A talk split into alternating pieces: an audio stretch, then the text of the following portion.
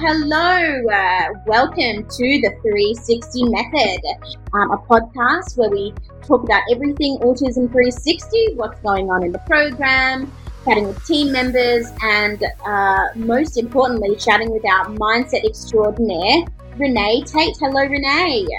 Hello, how are you today, Ella?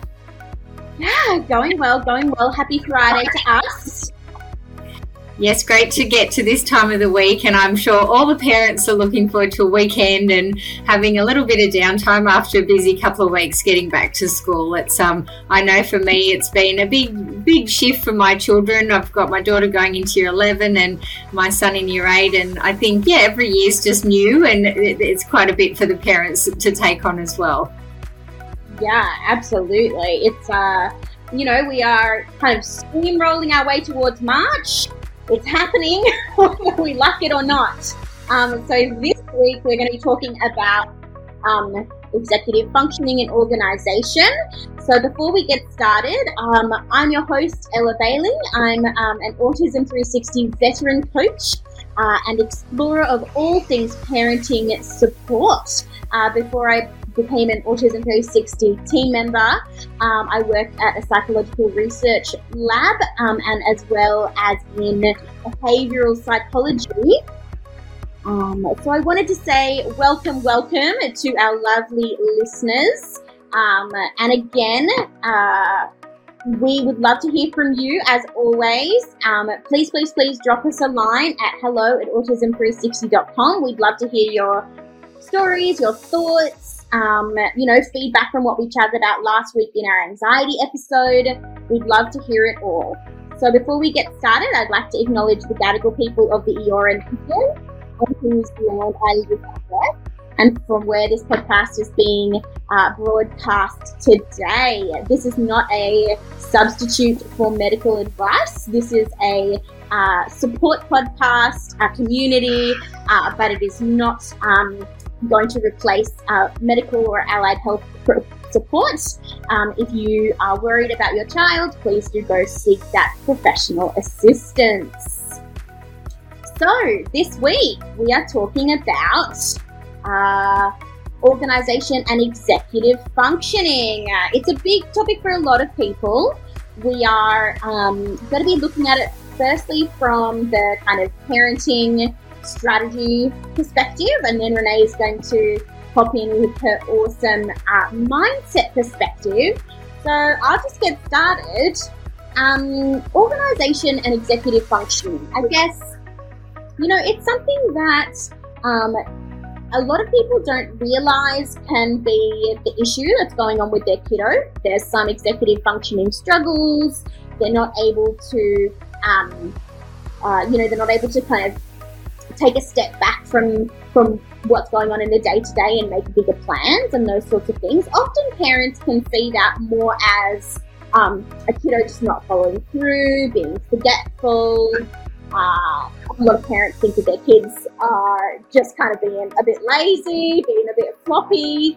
Um, when really what's going on is that there's a limited capacity or a different capacity for organizing themselves and planning for their lives. Um, and so I would sort of um, uh, really uh, encourage parents, you know, have a look at your kiddos' behaviors a 10,000 foot view.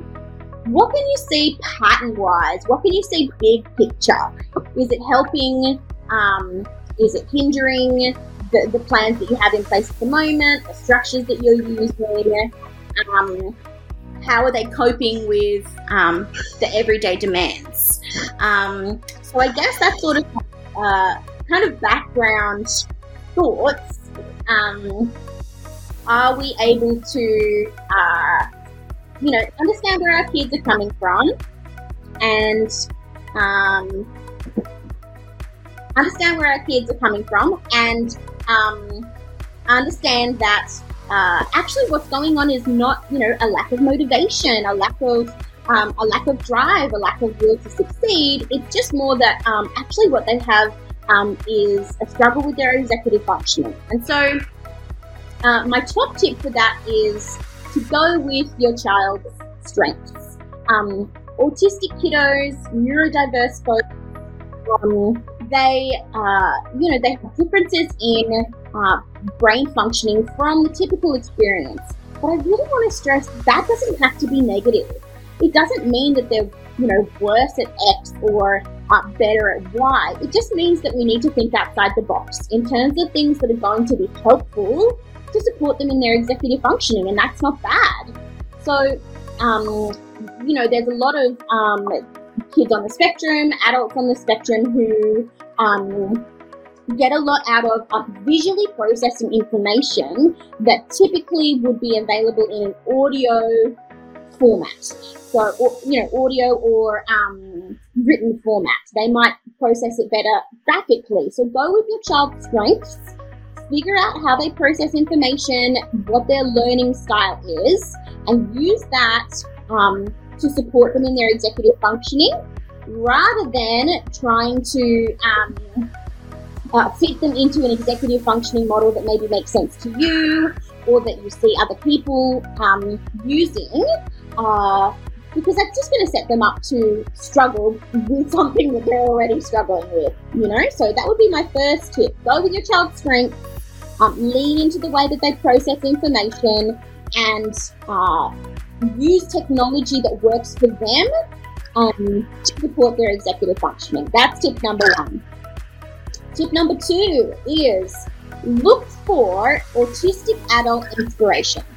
So I really want to stress that we don't have to reinvent the wheel here. When it comes to organization, when it comes to processing, understanding our kids, understanding what's going to work for them, we're not starting from scratch.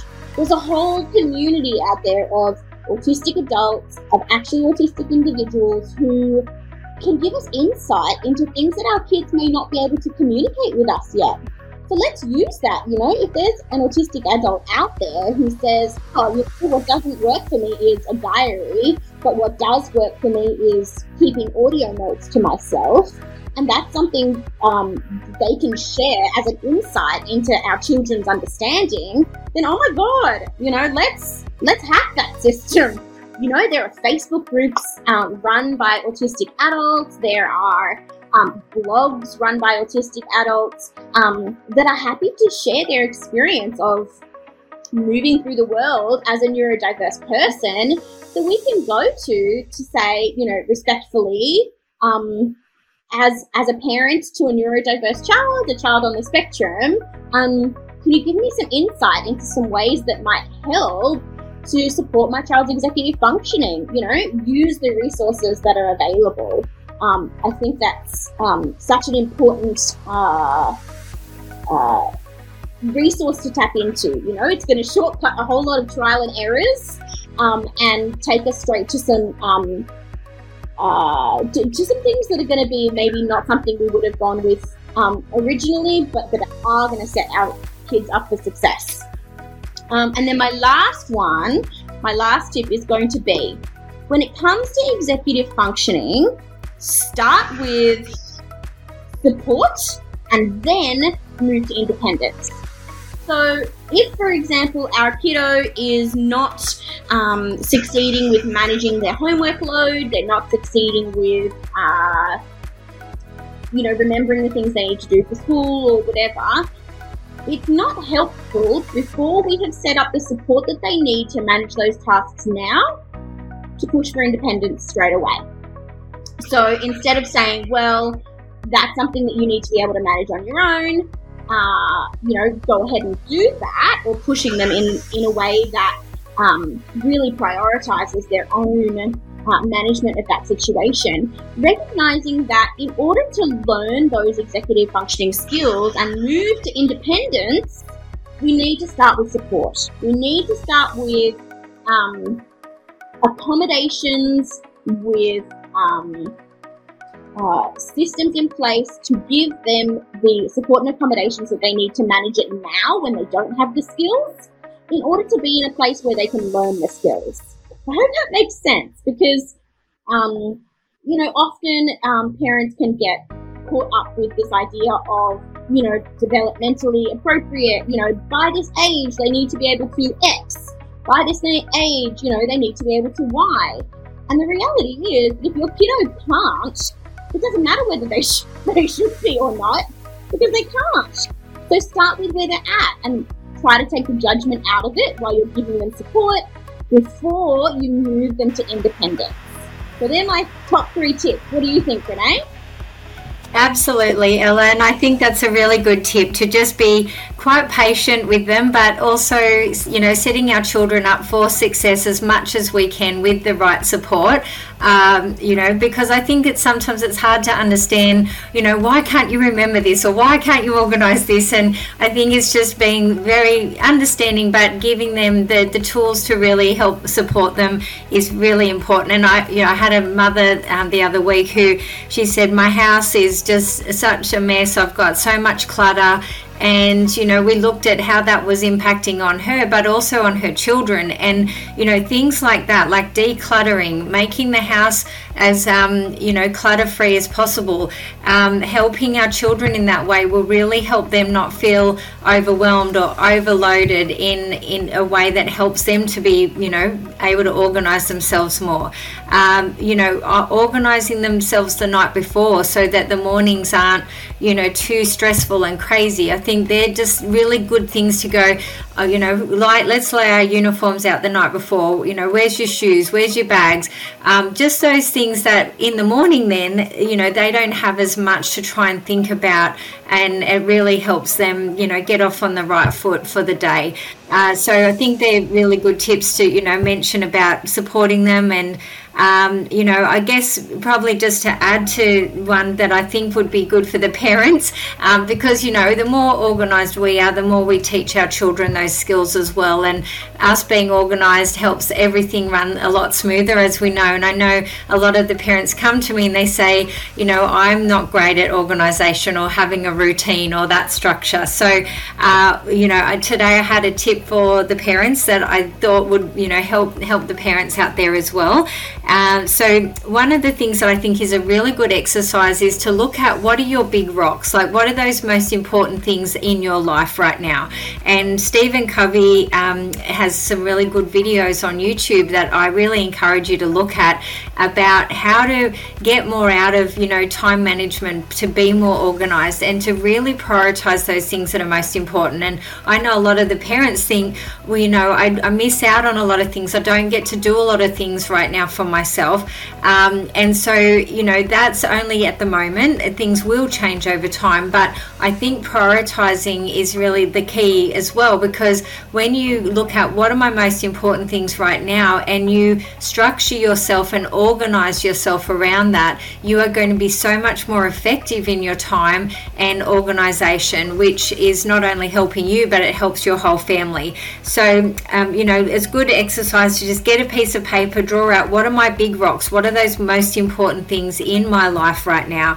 And, you know, could be, you know, obviously my family is really important, uh, my work, my health um, those things, my relationship with my partner, they may be your big rocks right now, you know, and then all those other little things can come in around that um, friends, hobbies, different things like that. But if you're not putting your energy and your focus into the things that are most effective, then that's not going to help you to, you know, be as organized and focus on the things that matter the most. So um, from that, then look at what are your what are your priorities, and then I would encourage you to break it down into what are my top three goals for you know in these areas. What do I want to achieve? You know, have that bigger picture perspective. And from those goals that you've then set out, I would encourage you to then go, right, what do I need to achieve each week and each day towards that? So basically chunking it down. And one of the things that I suggest to people is to then look at each day what are my most important tasks? What are those things that are most important to get done? And when we are focusing on those things and doing those things, everything else flows so much better around that. So, um, so first of all, looking at your big rocks, what are they? What are your goals around those? What is it that you want for your family, for your um, your relationship, for your health, for your work? And then look at chunking that down. Um, even further so that every week and every day you're really clear about well what, what do i need to do? Um, and when you chunk it down like that it becomes achievable. I write down my top three things my most important tasks and i cross those off first so that then other things can get fit in around that. But i think when you're juggling work and family and children you know, our time management and organization has to be really good. And so, by getting clear about what your priorities are, what your most important tasks are, that really helps you to focus and um, to be more organized around the things that matter the most. And when you're organized, you teach those skills to your children, but also, you know, you're able to help them be more organized because you're not running around, you know, feeling like a crazy person going, I've got so many things to do, I don't even know know where to begin. Um, so that's my tip for the parents out there today, just to you know get really clear about it. Um, what where are your where are your leaks? Where are those things that you're putting your time and energy that's not actually helping you to achieve your goals? Maybe it's sitting on social media more than what you should be. Um, you know, maybe it's just I'm spending a lot of time talking to my friends on the phone. Yes, that's nice, but right now is that actually helping you to achieve what you need to be achieving each day? So I think think it's just getting that laser focus. What what's my priorities, and um, chunking it down so that you can get everything done that you need to, and and stay organised. And as I said, you know, we can teach these skills to our kids as well because if we don't have that happening for ourselves, I think that it just creates a lot more chaos for our children as well. And the more we can keep the things calm and um, very orderly, the, the easier it is for our children to be able to organise themselves and stay on top of things as well. So, um, so they're my tips for today, Ella. I think um, we've covered the children and the parents. I, I you know really look forward to hearing um, people's feedback on that. You know, do you feel like maybe there's some areas at the moment where you are putting your time and energy that's not actually uh, helping you to achieve what you need to each day for your family and just looking at those things honestly because um, you know you will get a lot more achieved and you will really feel like you're a lot more in control when you're focusing on those things. So, just um, wrapping up today's session, looking at those skills to organise your child and um, and yourself as the parents. You know, uh, we need to teach them those skills, but we can't necessarily teach those skills if we're not um, using them ourselves. So, um, thank you for joining us today, and we look forward to seeing you at the next.